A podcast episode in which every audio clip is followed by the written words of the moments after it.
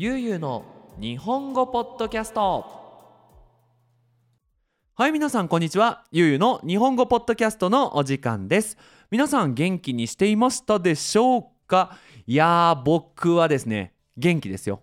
というのもね、まあ、前回のポッドキャストでもお話ししたんですけどもなんとね我が家笠でゆうゆうあのそんなに笠でゆうゆうってあの傘は家っていう意味なんですけど、まあ、ゆうゆうの家、まあ、ニディアさんとの家でもあるんですけど、まあ、うちらのアパートをね リフォームしたんですよ。で、まあ、新しい家でね綺麗な床で周りの音も気にせずね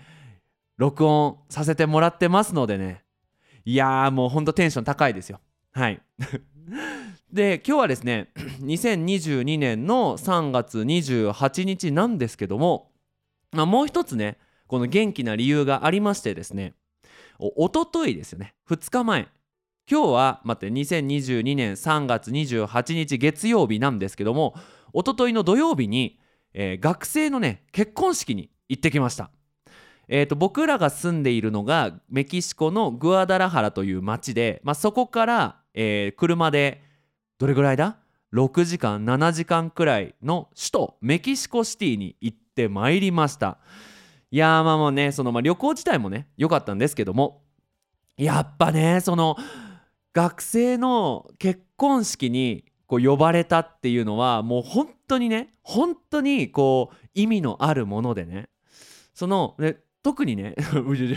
特にこの今回意味があるっていうのはその結婚した男性と女性要は新郎と新婦の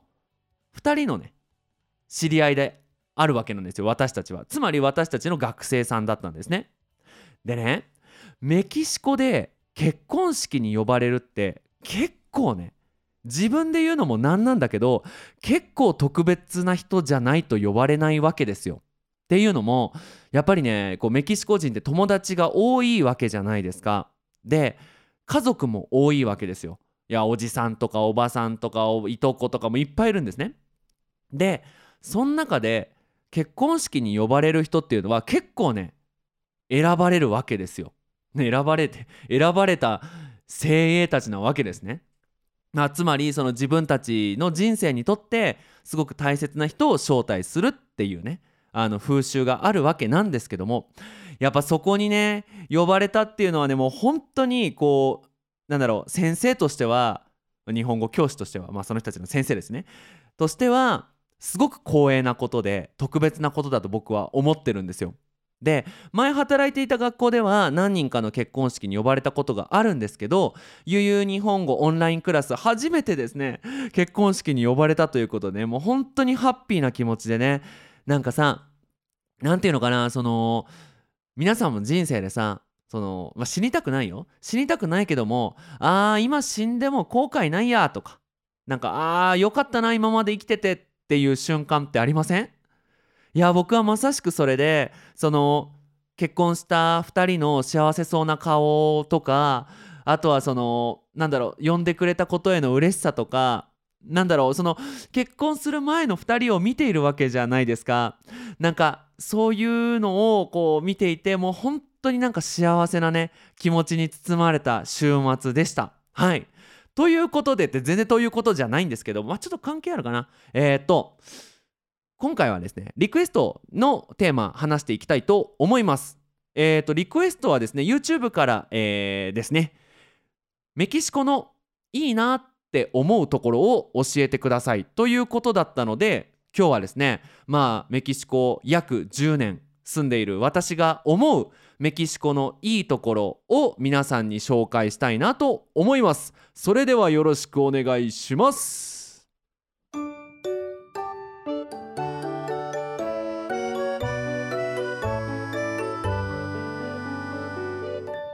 ゆうゆうの日本語ポッドキャスト。はい。一つ目なんですがえっ、と一つ目の一番好きな一一つ目の一番じゃない一つ目の好きなところはそうですね。とにかく明るい。この明るさってすごく大事であの道を歩いていてもまあおはようございますスペイン語でね、ボイノスディアスとか、あのこんにちは、バナスタルですって言われるんですけど、その時の顔の表情がいいですよね。なんだろうな街にいる人の顔の表情が明るいっていうのが1点。いや別にね日本人が暗いっていうわけじゃないんだけどこう街を歩いていてなんか明るそうななんか楽しそうな顔をしている人が比較的多いかなって思います。でこれって結構大事でやっぱさ毎日生活していてなんかつまらなそうな顔を毎日見ながらさなんかこう生きていくのって嫌じゃないですか。できればニコニコしている人を見ながら生きていきたいじゃないですか。いやその点ねやっぱりメキシコってすごくいいなとは思います。もちろんねみんなニコニコしてるわけじゃないですよ。みんなニコニコしたら逆に怖いけどね。でもなんかね日本に帰ってこう日本に日本で電車に乗るじゃないですか。まあ電車移動が多いので。でなんか電車でパッと周りを見るとなんかね暗い顔をしている人が多いかなとは思います。うん。この明るい顔の表情ですよね。であと性格もやっぱり明るくて何て言うのかな。子供っていうと言い方が失礼なんですけど変に大人じゃないっていう感じ？わかるかな？なんかね日本人はこう静かで大人っぽいんだけどなんか大人になりきれてない子供みたいなイメージなんですよ僕の中でね。なんかちょっとこうしらけてるっていうか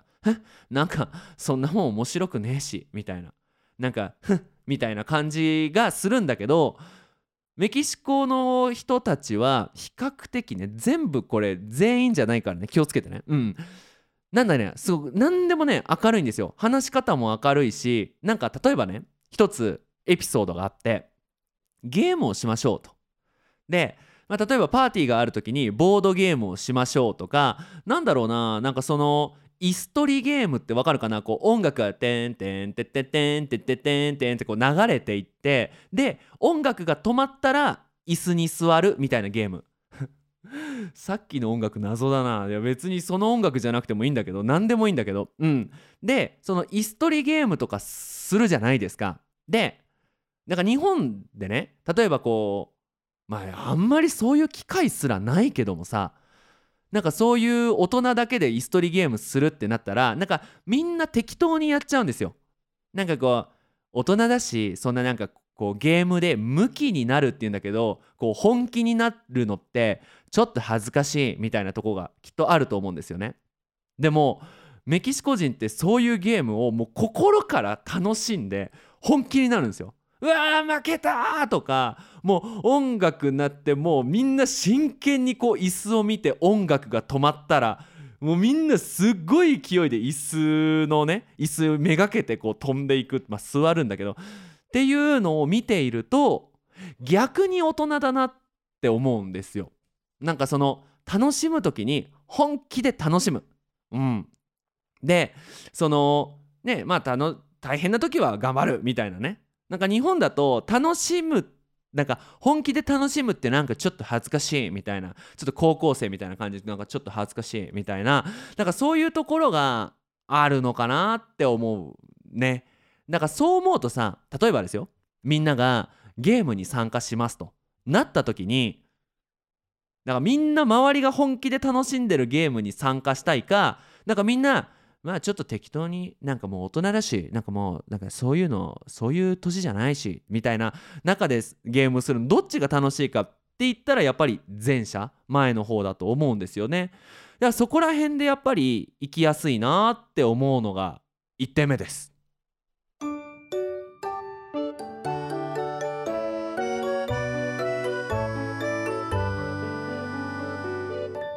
ゆうゆうの日本語ポッドキャストはい2つ目のいいところは、えー、ご飯が美味しい やっぱね海外で住むってなった時にご飯が美味しいってめちゃめちゃ大事なポイントだと思うんですよ。でそのご飯が美味しいっていうのは、まあ、いろんなポイントがあるじゃないですか。まあ、1つ目は、まあ、料理が上手っていうねあそのいいシェフがいっぱいいるとか美味しいレストランがいっぱいあるっていうのが1点。あともう一点はあの自分の口に合うかどうかっていうのもすごく大事だと思うんですよ。やっぱりどんなに美味しい料理でも自分の口に合わなかったらやっぱりそれは美味しくないですよね。あちなみに口に合うっていうのは自分が好きか嫌いかどうかってこと。食べ物だけね。だから例えばさすごい美味しいクリームソースがあるとするじゃないですか。クリームソースじゃないピザにしようピザ。うん。美味しいピザがあるとすげえ美味しいピザがあるんだけどいや私あのパンあのピザの感じピザのあのパンの感じあんま好きじゃないとかっていうのもあるじゃないですか。でそういう人が例えばイタリアでねピザがいっぱいの国に行ったらそれはどんなにピザが美味しくても辛いですよね。じゃあ話が戻るんだけどメキシコの料理。メキシコ料理。これはね多分ねいろんな国の人が食べられるテイストだと思うんですよ。なんかね僕その僕のね考えでそれぞれの国には大切な味メインになる味が2つあると思っているんですよ。例えば日本だと甘いとしょっぱい。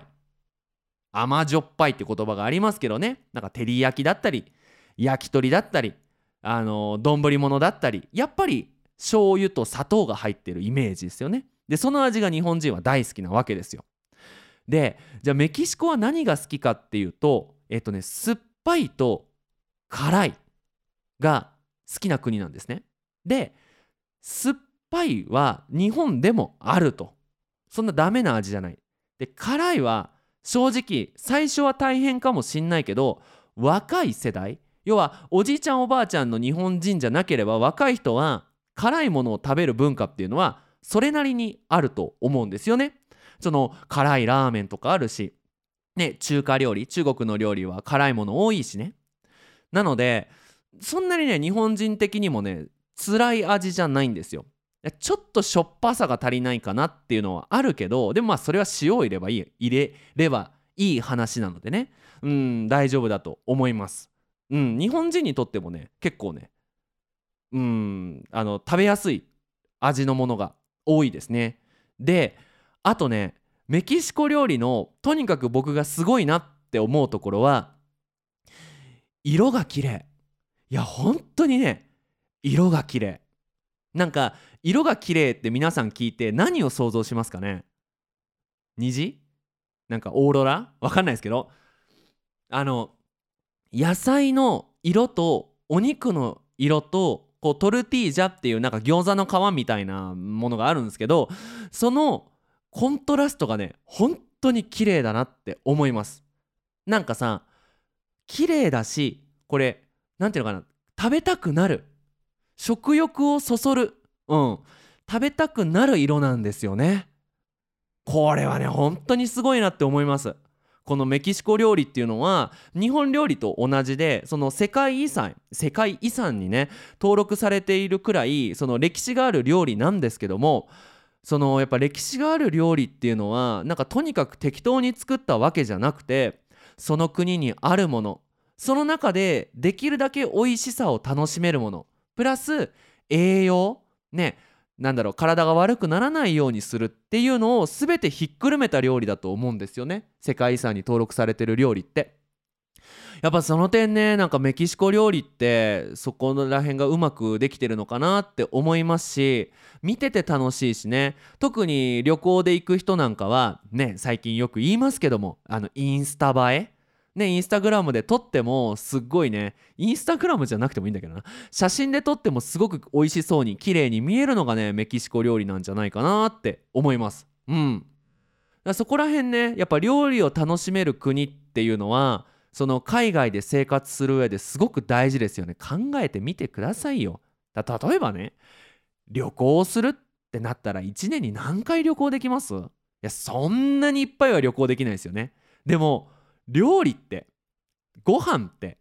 1日3回まあ僕は2回しか食べないんですけど毎日毎日毎日食べるものじゃないですか。なのでそこがね合うか合わないかっていうのもね大事なのかなって思います。だから全然ね話は脱線しちゃうんですけどなんかもし海外で生活してみたいこの国で生活してみたいなって思ったらもしね時間があったら一回行ってその料理が口に合うかどうかっていうのはいや食べてみてもいいかもしれない。それくらいやっぱね料理っていうのは大事かなって思います。はい。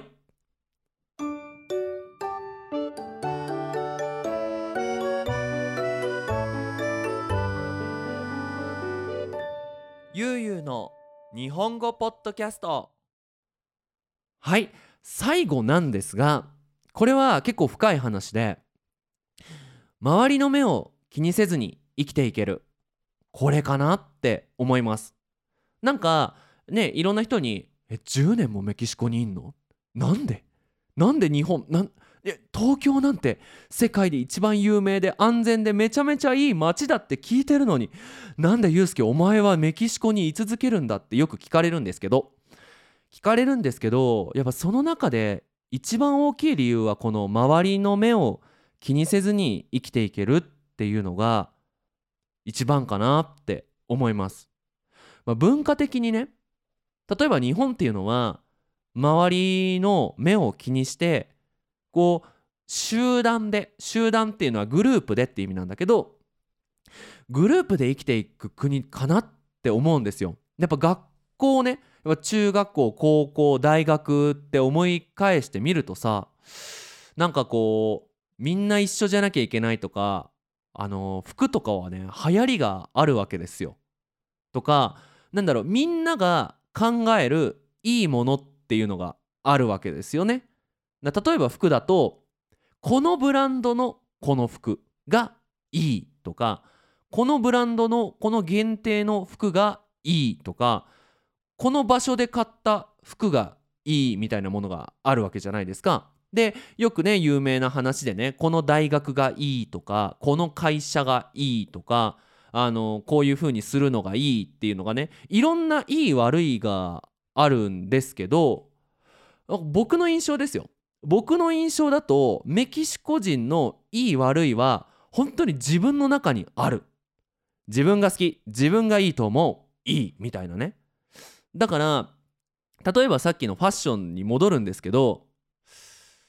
まずねファッション雑誌はねないです。ない。これどうなんだろう？このポッドキャストを聞いてくれている人の住んでいる国にはファッションの流行っていうものがあるのかな？なんかね僕はメキシコに来て自分の好きな服を買ってで普通に街を歩いていてもなんかね周りの目が気にならないっていうのがある。でも日本にいた時はまあ大学生で若かったっていうのもあるけどなんか服を買いましたと。服を着て都内にね東京に行きますってなった時に大丈夫かな？変じゃないかな？なんか大丈夫かな？みたいななんかそういう気持ちでずっといたんですよね。なんかそれがねないんですよね。うん。で例えばですけどその、まあ、メキシコでねこう生活をしていて何の仕事してんの？って聞かれるわけですよでまあ日本語教師日本語教える仕事してるって言ったらえー、何？何やってるの？って何をしているかどうかを聞くんすよだから日本だとどうしてもどこで働いているかっていうのがなんかすごくなんかそれを聞かれるような気がするんですよ。うん。なんかねメキシコで働いてるって言うと「えー、メキシコなんだすごい」みたいなね本当にすごいと思ってねえだろって 思うんですけどなんかねその点それを聞いて「何それユうスケめっちゃ面白そうじゃん」って言ってくれる人が比較的多い。うん。ねだからその生活してて楽かなって思います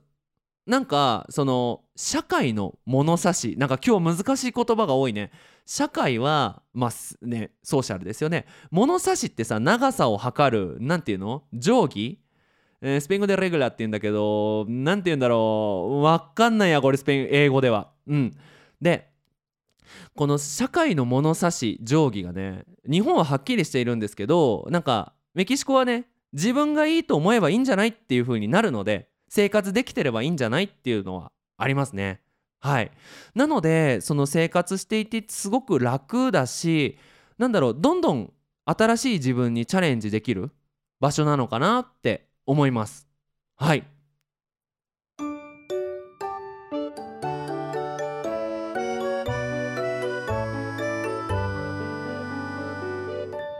ゆうゆうの日本語ポッドキャストあと最後にね余談ではあるんですけどとはいえですよ。とはいえ。やっぱねメキシコでもっぱうんっていうところあまり好きじゃないところはあるんですよね。なんだろうなこう皆さんがメキシコの良くないところって聞いて何をねこうイメージするか分かんないんですけどえっ、ー、と危ない。いや日本に比べてやっぱ危ない。よくその人がね殺されてしまったみたいなニュースをよく聞く。あとは時間にルーズ。うんなんか仕事とかでなんかお願いしても時間通りに行かないっていうのとこれもね